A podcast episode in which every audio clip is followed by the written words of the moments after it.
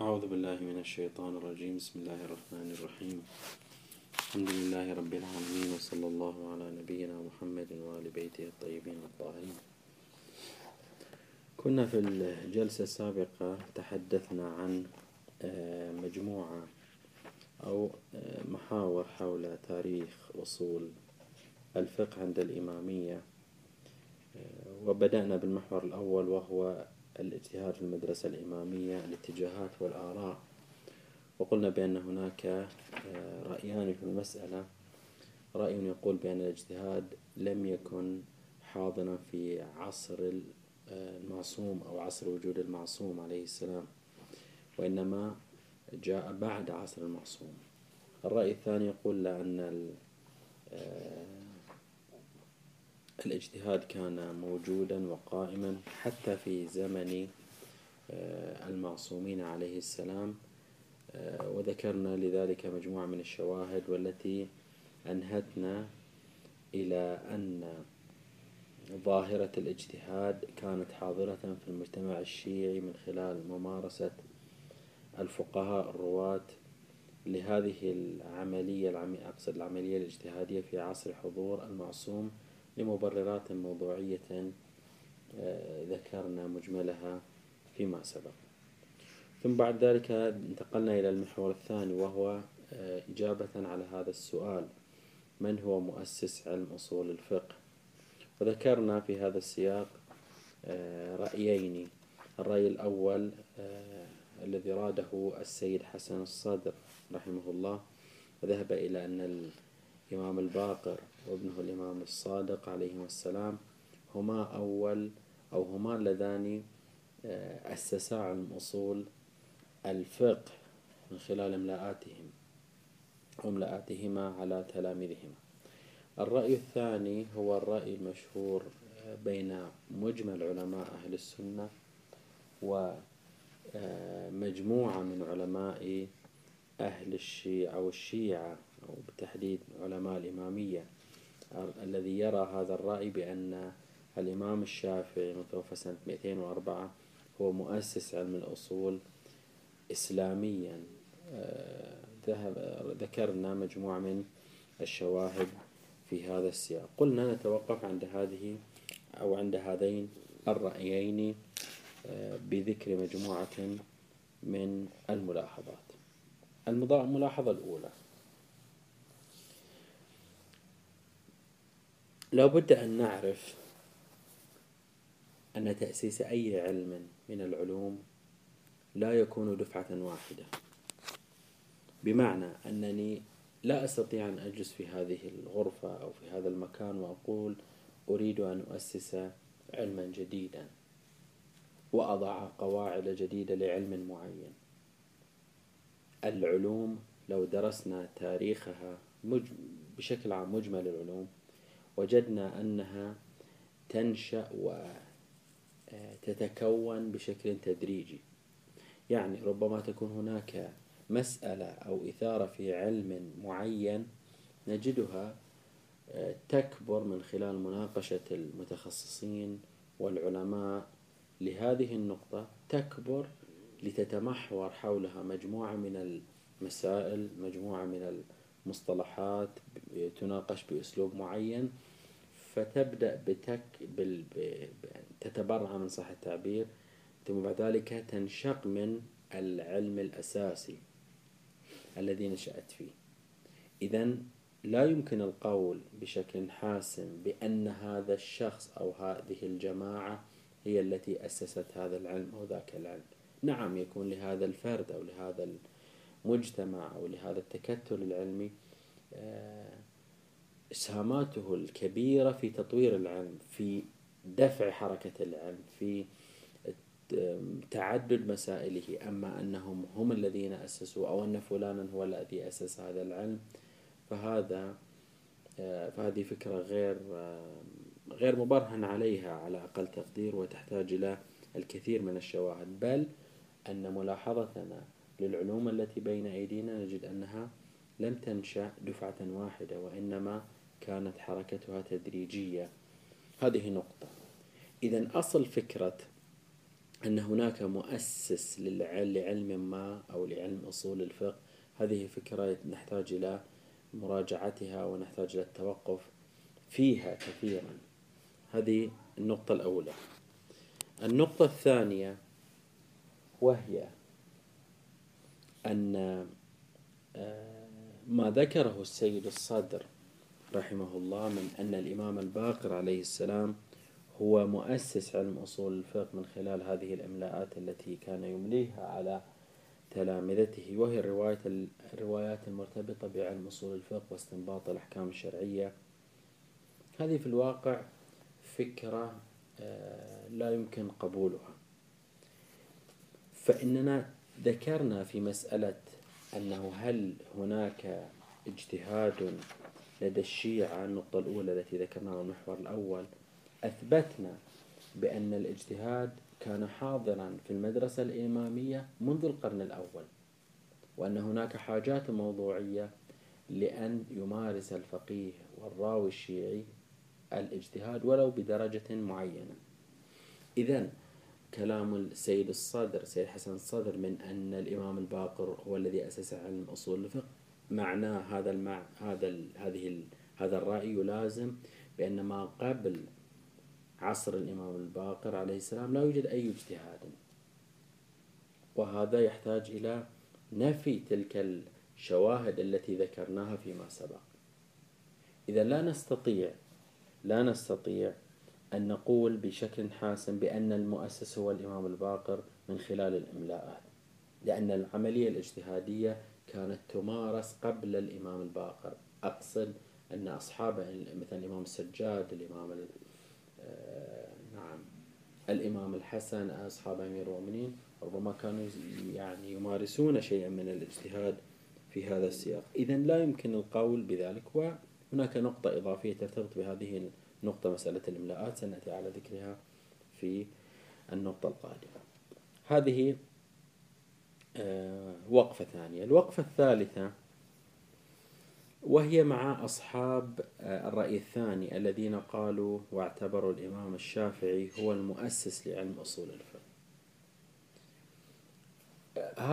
هذا الرأي وأصحاب هذا الرأي جعلوا معيار أسبقية أو تأسيس الإمام الشافعي لعلم أصول الفقه هو أسبقيته في التدوين، لأنه سبق في التدوين فهو المؤسس، لأنه أقدم كتاب وصلنا في أصول الفقه الإسلامي بشكل عام هو كتاب الإمام الشافعي الرسالة، فهذا يعني أنه هو المؤسس. هنا لدينا مجموعة من الملاحظات والوقفات. أولا، هناك فرق بين تأسيس العلم والتدوين في العلم، ومن الطبيعي جدا بحسب منطق الأشياء وبحسب طبيعة الأشياء أن يكون زمن تأسيس العلم متقدما على زمن تدوينه. يعني الآن قد يتأسس علم من العلوم ولكن لم يدون فيه كتاب مستقل، لم يدون فيه مصدر نعتبره أنه هو الممثل الرسمي لهذا العلم، بمعنى لا نقول بأنه تأسيس العلوم بتدوينها، وإنما كما قلنا العلوم تتأسس تراكميا، فإذا العلم كان حاضرا لكنه لم يدون فيه، لم يكتب فيه مصدر يمكن الرجوع إليه. ومن الواضح جدا أن مرحلة تداول الموضوعات والقواعد الأصولية بل وممارسة هذه القواعد كان قبل بدء تدوين الإمام الشافعي، كما قلنا في حضور عملية الاجتهاد لدى الإمامية. إذن لا يمكن القول بأنه أسبقية تدوين الإمام الشافعي لهذه الرسالة يعني أنه هو المؤسس لهذه الرسالة، بل نفس الرسالة فيها شاهد، رسالة الشافعي فيها شاهد على أن العلم كان قائما قبل تدوين الشافعي لهذه الرسالة. لاحظوا ما روي في شأن تأليف الإمام الشافعي للرسالة هو هذا الموضوع، الرسالة دونت بطلب من عبد الرحمن بن المهدي. يقول: طلب عبد الرحمن بن المهدي من الشافعي تدوين رسالة. الشافعي طبعا كان في ذلك الوقت شابا صغيرا، لكنه معروف بفرط ذكائه.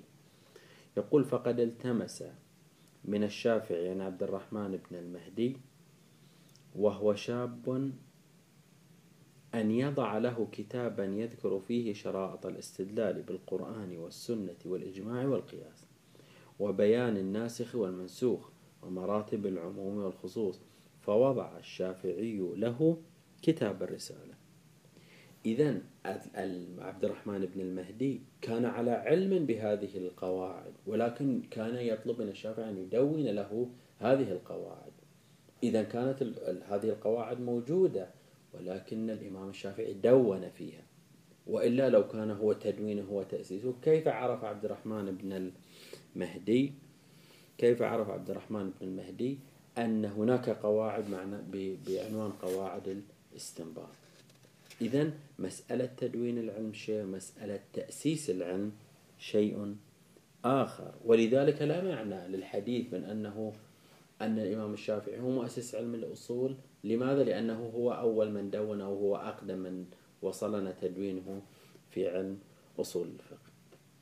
ولا معنى للبحث بأنه رد هذه الأقوال، أو نقول أنه هذه الشواهد التي تؤكد أن الإمام الشافعي هو أول من دون، يلازم أنه هو أول من هو مؤسس علم الأصول. لا، هناك فرق بين زمن التأسيس وزمن التدوين. ولذلك نلاحظ على ما نقل عن السيد علي السيستاني حفظه الله في كتابه الرافد، يقول: فلم يثبت أن الواضع الأول لعلم الأصول هو مدرسة أهل السنة، بل الشيعة كتبت في علم الأصول في نفس الفترة الزمنية عند أهل السنة. إذن نفس الفترة الزمنية كتب هذا لا يمكن أصلا، لا يمكن البحث في هذا الموضوع، لأنه البحث هل من أول من دون هم الشيعة والسنة، هذا لا يعني أنه المؤسس هو الذي دون، أو الذي دون هو الذي أسس علم أصول الفقه. هذه ملاحظة أولى على الرأي الثاني. الملاحظة الثانية: لو تجاوزنا مسألة هذه النقطة الأولى، هل الشافعي أو رسالة الشافعي هي المدون الأصولي الأول عند المسلمين؟ أصلا أول الكلام لابد من البحث عن هذا الموضوع، أنه هل أن الشافعي فعلا هو أول من دون؟ لو قلنا بأن أول من دون هو الذي أسس هذا العلم، هل يعني ذلك بأن الشافعي هو أول من دون أو لا؟ هذه ستأتي هذه النقطة، من هو أول مدون لمصدر أو لموضوع أصولي، ستأتينا هذه النقطة. ولكن نقول من باب يعني إثارة الموضوع، نقول نتساءل هنا هل فعلا الشافعي هو أول من دون أو لا، وسيأتي ذلك مفصلا. النقطة الثالثة في نقد أصحاب الرأي الثاني، هنا نقول: إذا كان المعيار في تأسيس العلم هو الأسبقية في التصنيف، لنذهب الآن نبحث، أو لنقل هكذا أن هناك يعني من الاتجاهات الفكرية من تذهب إلى أن هناك أشخاص قد سبقوا الشافعي في التدوين الأصولي، منهم مثلا كما يقال الفقيه الحنفي أبو يوسف، وهو التلميذ الأبرز لأبي حنيفة، فقد نقل ابن خلكان عن طلحة بن محمد بن جعفر قوله: وأول من وضع الكتب في أصول الفقه على مذهب أبي حنيفة وأملى المسائل ونشرها هو أبو يوسف. أبو يوسف متى توفي؟ سنة 172 أو 182. على كل حال هو متسابق على الشافعي في وفاته. فإذا ربما إذا كان المعيار هو الأسبقية في التأليف، فهنا أبو يوسف سابق عليه كما قيل. بل أن ابن النديم المتوفى سنة 438. يذكر بأن الشيباني أيضا الفقيه الحنفي المعروف كتب كتابا بعنوان أصول الفقه، وكتابا آخر بعنوان كتاب اجتهاد الرأي، وكتابا ثالثا بعنوان كتاب الاستحسان. كل هذه العناوين تؤكد بأن الشيباني قد ألف في أصول الفقه، والشيباني على ما قيل توفي سنة 189 يعني قبل وفاة الشافعي، فهو سابق على الشافعي. نعم الآن ربما الشافعي ألفه مثلا في سنة 190 مثلا، هنا لا نستطيع أن نجزم باعتبار لا نعرف سنة التأليف، لكن لنأخذ الوفيات هؤلاء الأعلام كمعيار للتأليف، نقول هذا توفي 204 وهذا توفي 189 وهذا توفي مثلا 172.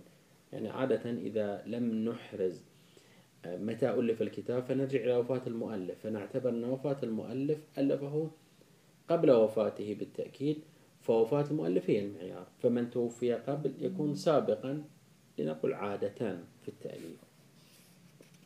إذن هذه نقطة تذكر وينقد بها وتلاحظ على القائلين بأن الإمام الشافعي هو مؤسس علم الأصول. إذن الرأي الثاني أيضا انتفى هنا ولا يمكن. إذن الرأي الأول رأي السيد حسن الصدر لا يمكن قبوله، الرأي الثاني المشهور علماء السنة أيضا لا يمكن قبوله. هنا أيضا كنقطة رابعة في هذه الوقفات نقف على ما ذكره الباحث التونسي حمادي ذويب، يقول بأن الشيخ الطوسي كما قلنا في الجلسة السابقة بأن الشيخ الطوسي أقر بأن الشيعة ليسوا هم مبتكري علم الأصول، باعتبار أن الشيخ الطوسي كان قال في كتابه العدة ولم يصنف أحد من أصحابنا في هذا المعنى إلا ما ذكره شيخنا أبو عبد الله أي المفيد المتوفى سنة 413. إذن هذا إقرار بحسب هذا الباحث التونسي حمادي، هذا إقرار من الطوسي بأن الإمامية لم تؤلف في أصول فقه إلا في القرن الخامس الهجري. هنا أيضا لدينا وقفات وبالتحديد وقفتين مع هذا الكلام. أولا لو رجعنا إلى هذا المقطع الذي استشهد به الباحث حمادي ذويب من كلام الشيخ الطوسي وقرأناه من بدايته، سنلاحظ أن الشيخ الطوسي كان يتحدث في سياق آخر غير السياق الذي استشهد به هذا الباحث. أقرأ عبارة العدة، يقول الشيخ الطوسي: وقد سألتم أيدكم الله إملاء مختصر في أصول الفقه يحيط بجميع أبوابه على وجه الاختصار والإيجاز على ما تقتضيه مذاهبنا وتوجبه أصولنا، فإن من صنف في هذا الباب سلك كل قوم منهم المسالك التي اقتضاها أو المسلك الذي اقتضاه أصولهم، ولم يصنف أحد من أصحابنا في هذا المعنى إلا ما ذكره شيخنا أبو عبد الله عليه رحمه الله في المختصر الذي له في أصول الفقه، ولم يستقصه وشذ منه أشياء يحتاج إلى استدراكها وتحريرات غير ما حررها، فإن سيدنا الأجل المرتضى قدس سره وفي نسخة أدام الله علوه وإن كثرت أماليه وما يقرأ عليه شرح ذلك، لم يصنف في هذا المعنى شيئا يرجع إليه ويجعل ظهرا يستند إليه. إذن سياق كلام الشيخ الطوسي كان يتحدث عن كتاب جامع لكل أبواب الأصول الفقه، فيقول أن الشيعة أن أصحابنا لم يدونوا كتابا جامع إلا أول من دون هو من الشيخ المفيد رحمه الله. إذن لا يتحدث عن عدم وجود مصنفات، وإنما كان يتحدث عن زاوية وهو عدم وجود كتاب جامع لكل المسائل. طبعا هذه النقطة أيضا من الشيخ الطوسي يمكن أن تناقش، فإن الشيخ الطوسي يقول حتى أن السيد المرتضى لم يؤلف كتابا جامعا، في حين أن السيد المرتضى لديه كتاب الذريعة إلى أصول الفقه إلى أصول الشريعة، كتاب دورة كاملة بحيث تعبير الأصوليين في كل مواضيع الفقه. الآن لماذا عبر هذا التعبير؟ هل الشيخ الطوسي ألف كتابه قبل السيد المرتضى، أو أنه لم يكن مطلعا على كتاب السيد المرتضى مع أنه تلميذ السيد المرتضى؟ الآن هذه نقطة تحتاج إلى بحث آخر نفرده أو يفرد، كيف نجمع هذه العبارة، هل الطوسي ألف قبل أو المرتضى ألف قبل. المهم أن ما استشهد به هذا الباحث حمادي ليس في محله، وإنما الشيخ الطوسي كان يتحدث في سياق آخر غير السياق الذي أراده هذا الباحث. نقطة ثانية نذكرها على كتاب أو على ملاحظة حمادي ذويب، وهي أننا نعتقد أنه قد خلط بين مرحلتين من مراحل أصول الفقه،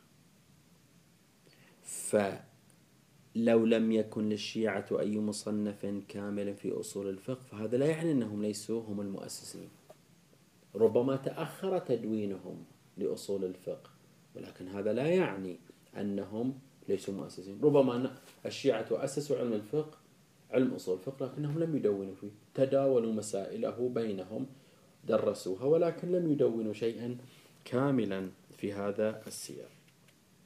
وقلنا فيما سبق التدوين لا يساوي التأسيس، هذه نقطة أساسية. إذا نتيجة هذه الوقفات عدم قبولنا لفكرة حصر تأسيس أصول الفقه الإسلامي في شخصية واحدة أو في مذهب واحد، لعدم صحة أصل الفكرة، أصل فكرة التأسيس الدافعي للعلم، والاختلال المعيار الذي تم تطبيقه في تحديد المؤسس الأول للعلم وهو مسألة التدوين أو سوق التدوين، وإمكان تطبيق هذه الفكرة على أكثر من شخصية تاريخية، فإذا هذا المعيار معيار سبق التأليف لا يمكن قبوله.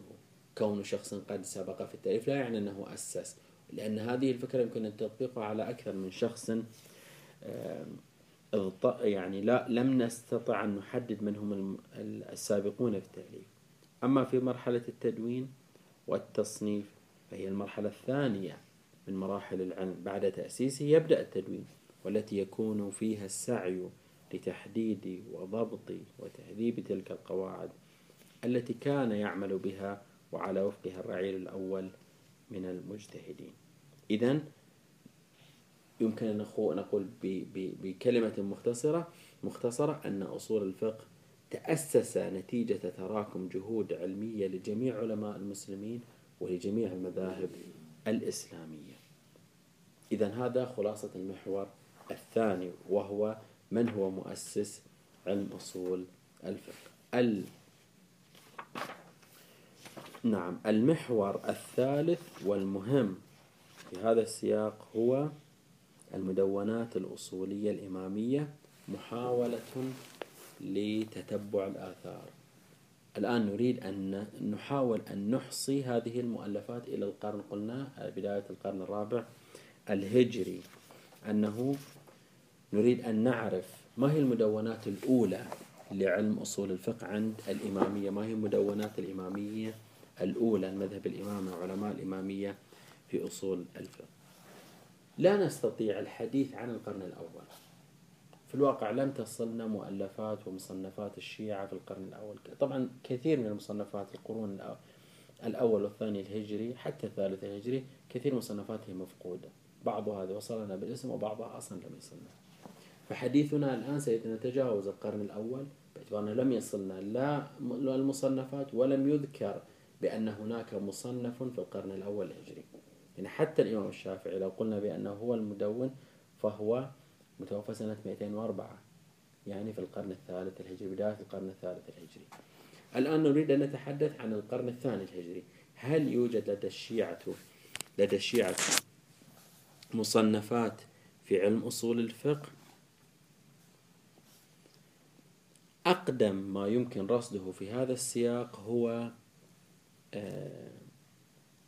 كتاب لأبان بن تغلب الكوفي بعنوان كتاب من الأصول في الرواية على مذاهب الشيعة، هكذا عنوان الكتاب، كتاب من الأصول في الرواية على مذاهب الشيعة، لأبان بن تغلب الكوفي المتوفى سنة 141. طبعا أبان بن تغلب صحب الأئمة زين العابدين والباقر والصادق عليهم السلام، كان مقربا من الأئمة عليهم السلام، حتى أنه عندما توفي في عصر الإمام الصادق قال عنه الإمام الصادق كما هو مروي: أما والله لقد أوجع قلبي موت أبان. هذه منزلة أبان في عند الأئمة عليهم السلام، يعتبر من أعيان الشيعة وقد مدح وعرف بتشيعه مجملا. أبان بن تغلب ذكر له ابن النديم هذا العنوان مجموعة من الكتب، قال هذا نعم منها هذا الكتاب. طبعا هذا الكتاب بهذا العنوان كتاب من الأصول في الرواية على مذاهب الشيعة، يوحي بأنه ذكر فيه القواعد العامة للرواية عند الشيعة بمذاهبهم، وهذا عنوان مرتبط بالرواية، يحتمل أن يكون هذا الكتاب في علم أصول الفقه. في علم أصول الفقه الكتاب للأسف لم يصلنا ولم ينقل لنا عنه شيء، ولكن هكذا قيل. الشيخ الطوسي والشيخ النجاشي رحمة الله عليهما لم يذكر هذا الكتاب، وإنما قالوا لأن لأبان أصلا، أن لأبان أصلا.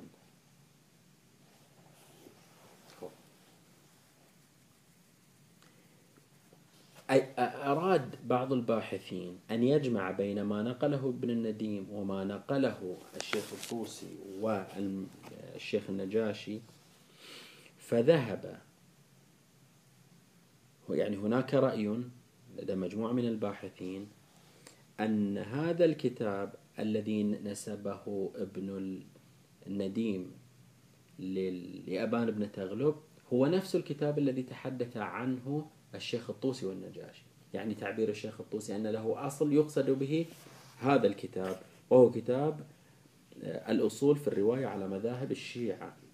على مذاهب الشيعة احتمل هذا الرأي السيد حسين المدرسي طباطبائي والشيخ عبد الهادي الفضلي، قالوا أن هذا الكتاب الذي أشار له ابن النديم هو نفس الكتاب الذي عبر عنه النجاشي والطوسي، وعبر عنه بأنه له أصل. يبقى هذا الاحتمال، احتمال انتماء هذا الكتاب لأصول الفقه واردا، ولكن لا يمكن الجزم بذلك. هذا الكتاب الأول في دائرة الاحتمال. الكتاب الثاني لهشام بن الحكم. هشام بن الحكم الكوفي كان من خواص الإمام الكاظم عليه السلام، عرف بأنه من أبرز المتكلمين، وعرف ببراعته في المناظرات المذهبية.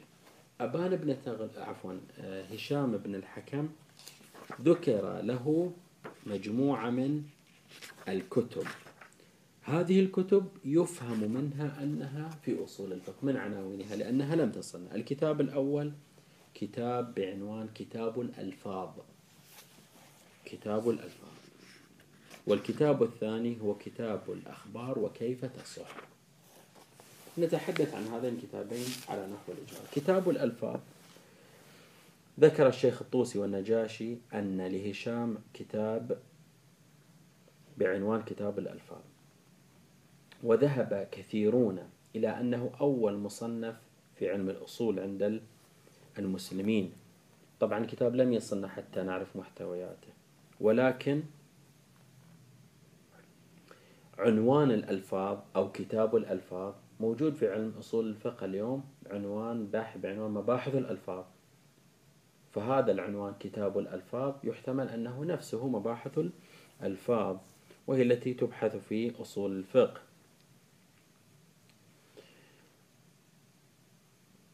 ولكن هل فعلا أن هذا الكتاب بهذا العنوان يمكن إدراجه ضمن أصول الفقه أو لا؟ هناك من العلماء من نفى هذا الاحتمال، قال كيف يعني كيف يمكن أن ننسب هذا الكتاب لعلم الأصول ونحن لم نطلع عليه، ومجرد توافق عنوان الألفاظ مع مباحث الألفاظ التي تناقش في علم الأصول لا يعني أن الكتاب ضمن دائرة أصول الفقه. مثلا لو رجعنا إلى كتاب الإمام الشافعي الرسالة، وهو من قديم من الكتب القديمة، يعني متوفى سنة كما قلنا 204، وهشام متوفى سنة 199 للهجرة، يعني مفترض أنه نفس المصطلحات التي استعملها الإمام الشافعي قد استعملها هشام بن الحكم.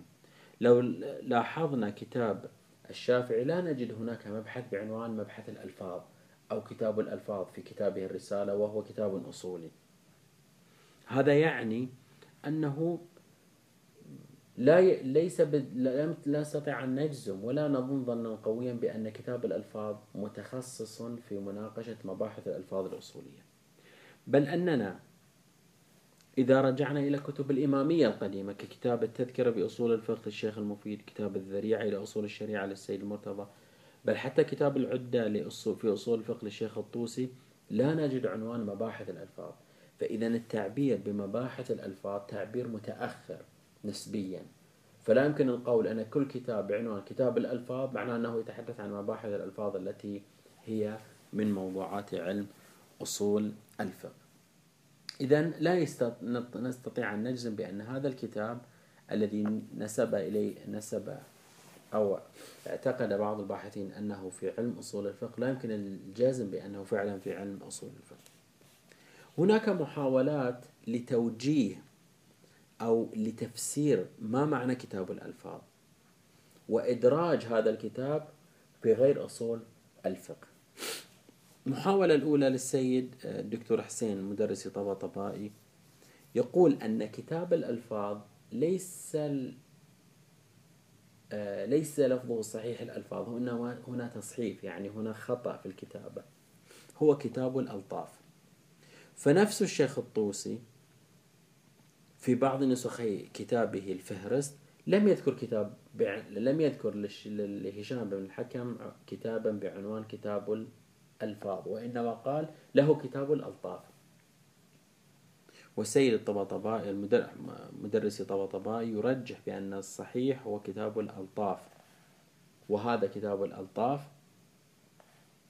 يتحدث عن أو مناسب لمباحث علم الكلام الذي هو تخصص هشام ابن الحكم، خصوصا في مجال المناظرة مع المعتزلة، مسألة اللطف والألطاف الإلهية ونظرية اللطف، يناسب أن يكون هذا الكتاب بعنوان الألطاف الذي هو أحد مباحث علم الكلام. هناك محاولة أخرى للعلامة الفضلي الذي يقول أن الكتاب أيضا لا ينتمي إلى علم أصول الفقه، وإنما ينتمي إلى علم المنطق والفلسفة. يقول كتاب الألفاظ بمعنى المصطلحات التي تتداول في بداية العلم. يقول فعنوان الألفاظ من العناوين المستعملة قديما في مدونات علمي المنطق والفلسفة كمدخل لتحديد مصطلحات العلم قبل الدخول في مباحثه. ولأن هشاما عرف بتخصصه في الحكمة، استقرب العلامة الفضلي أن يكون الكتاب في مصطلحات المنطق والحكمة أو الكلام والحكمة. إذن لا نستطيع أن نجزم بأن هذا الكتاب كتاب الألفاظ هو كتاب أصولي، فإذن هذا الكتاب نخرجه عن دائرة البحث الأصولي لندخله إما للبحث الكلامي أو للبحث الكلامي أو البحث الفلسفي الكلامي. أيضا هناك بعض الأساتذة احتمل أن يكون كتاب الألفاظ كتاب متخصص في الكلام، أيضا في مسألة الكلام الإلهي، هل الكلام الإلهي لفظ أو ليس بلفظ، على ما هو معروف في البحث الكلامي القديم. إذا الكتاب الأول لا نستطيع أن نجزم بكونه في علم أصول الفقه. الكتاب الآخر لهشام بن الحكم هو كتاب الأخبار وكيف تصح. هذا الكتاب ذكره ابن النديم في فهرسته، الشيخ الطوسي الشيخ النجاشي لم يذكر هذا الكتاب، وإنما ذكر لهشام كتابا بعنوان الأخبار. الآن هل هو نفس الكتاب أو ليس نفس الكتاب؟ هذا مسألة أخرى. هذا الكتاب بهذا العنوان، سواء بعنوان الأخبار وكيف تصح أو بعنوان الأخبار، مناسب جدا أن يكون مرتبطا بعلم أصول الفقه. ربما ذكر هشام في هذا الكتاب معايير قبول الخبر، لأنه هكذا عنوانه، الكتاب الأخباري وكيف تصح الأخبار، يعني ما هي معايير تصحيح الأخبار عند الشيعة. ما يؤكد هذا المعنى وكون هذا الكتاب في أصول الفقه وفي معايير قبول الأخبار أن السيد المرتضى نقل عن هشام رأيا في حجية خبر المتواتر. من المناسب جدا أن يكون السيد المرتضى نقل هذا الرأي لهشام بن الحكم من هذا الكتاب، فهذا الكتاب يصب في هذا المعنى. إذا يحتمل احتمال قوي جدا أن يكون هذا الكتاب من الكتب الأصولية التي من الكتب الأصولية في هذا القرن، في القرن الثاني الهجري. الكتاب الثالث هو كتاب اليونس بن عبد الرحمن، نأتي على ذكره. إذن كخلاصة الآن ذكرنا مجموعة من الكتب، ذكرنا مؤلفين، المؤلف الأول أبان بن تغلب وله كتاب الأصول في الرواية على مذهب الإمامية، وهشام بن الحكم، وقلنا بأن كتابه الآخر يحتمل احتمال قوي أن يكون في أصول الفقه أو من موضوعات أصول الفقه. بقية الكتب إن شاء الله نتعرض لها في الجلسة القادمة، والحمد لله رب العالمين.